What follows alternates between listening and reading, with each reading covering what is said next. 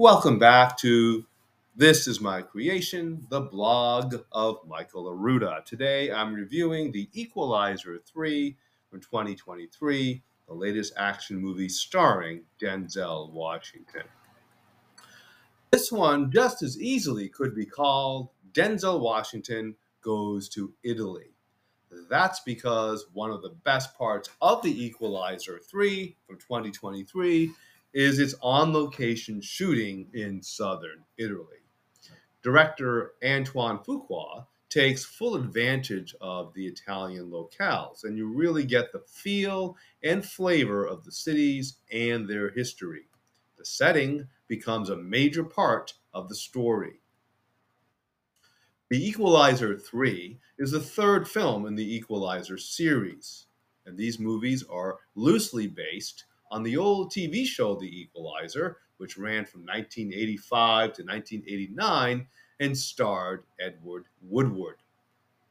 In the movies, Denzel Washington plays Robert McCall, a retired government assassin who uses his skills to help people he cares about, which pretty much means someone in the movie is going to run afoul of some very bad people, and McCall is going to equal the playing field and save the day.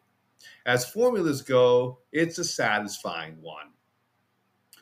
All three Equalizer movies were directed by Antoine Fuqua, whose most memorable movie was probably Training Day in 2001, a film in which Denzel Washington won an Oscar for Best Actor. Needless to say, Fuqua and Washington work really well together. Watching The Equalizer 3, I was reminded of last week's movie, Retribution, also from 2023, as both films provided similar experiences. Both were mediocre action thrillers lifted by their lead performers, Liam Neeson in Retribution and Denzel Washington here in The Equalizer 3. I could watch Denzel Washington all day. He's always convincing, regardless of the roles he plays, and he oozes charisma and confidence with ease. Washington is 68, and like the discussion we had last week regarding Liam Neeson, who's 71, the question arises as to how realistic it is to have someone this age successfully wiping the floor with the bad guys. The question is more relevant here in this movie than in Retribution, as Liam Neeson's character had to do little more than drive around fast in a car. But here, Washington's Robert McCall is a trained assassin. And so he not only destroys thugs and killers who are much younger than him in a matter of seconds, he does it all without breaking a sweat.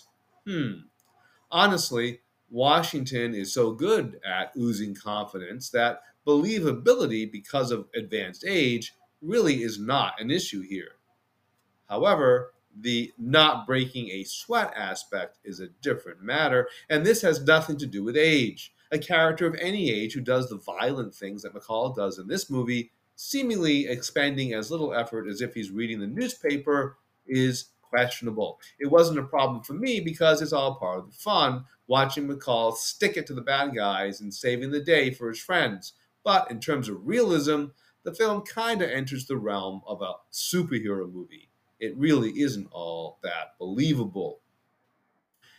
In The Equalizer 3, Robert McCall, played by Denzel Washington, goes to Italy for a job, gets shot, and while he's recovering in a small Italian neighborhood, really begins to like the people there as they like him and treat him into kindnesses that he's just not used to. But alas, the mafia has a strong presence there and does things to these people which McCall doesn't like.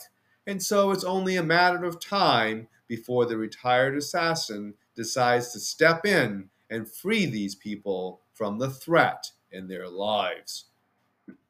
And that's pretty much the plot of The Equalizer 3. There is also a subplot featuring Dakota Fanning as a young CIA agent who's tipped off by McCall that the local mafia is in bed with some terrorists. It's not much of a role for Fanning, and the plot doesn't really go anywhere, and it seems tacked on, ultimately being just an excuse to tie this movie in with the previous one. I enjoyed the first movie in the series, The Equalizer, from 2014 a lot. The second one, The Equalizer 2 from 2018, less so. And this third one is also not as strong as the first. Its assassin turned savior plot has its moments, and Denzel Washington is captivating as always. But the main plot of this one, as well as its supporting characters, are all rather formulaic.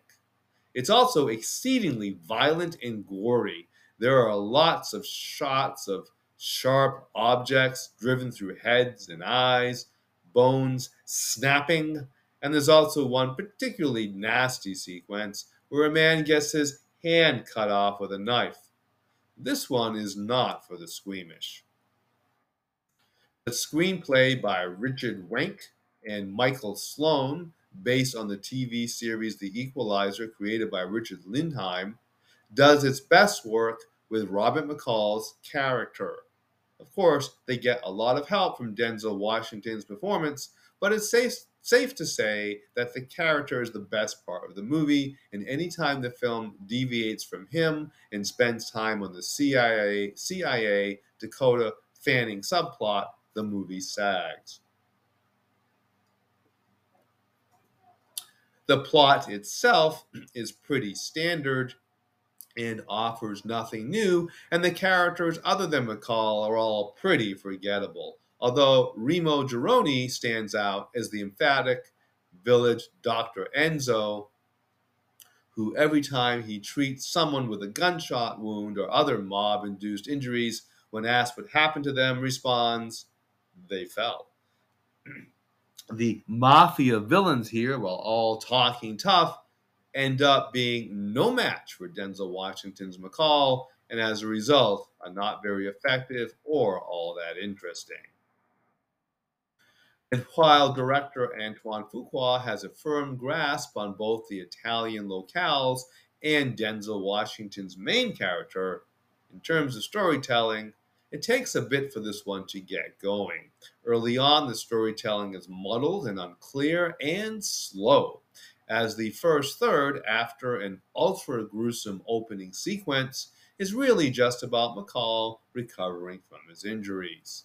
The middle part of this one is the best, as McCall gets to know and like the locals, and you know he's going to step up to help them with their mafia problem.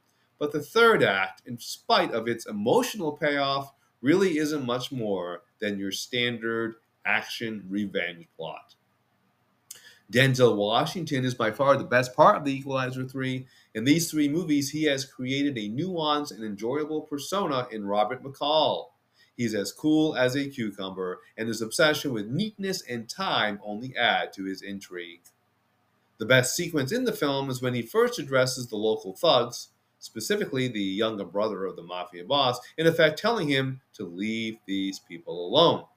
Of course, the man refuses, and in the eatery in front of the locals seated there, McCall shows the man that he made the wrong decision. Audience members cheered and clapped at the end of this scene. The Equalizer 3 isn't much more than its title purports a third movie in an action series, but it's an action series which stars Denzel Washington. And so, at the very least, you get to see a talented actor at the top of his game even if his game in this one is not much more than beating up on bad guys without breaking a sweat. I give it two stars, which means that this one is fair.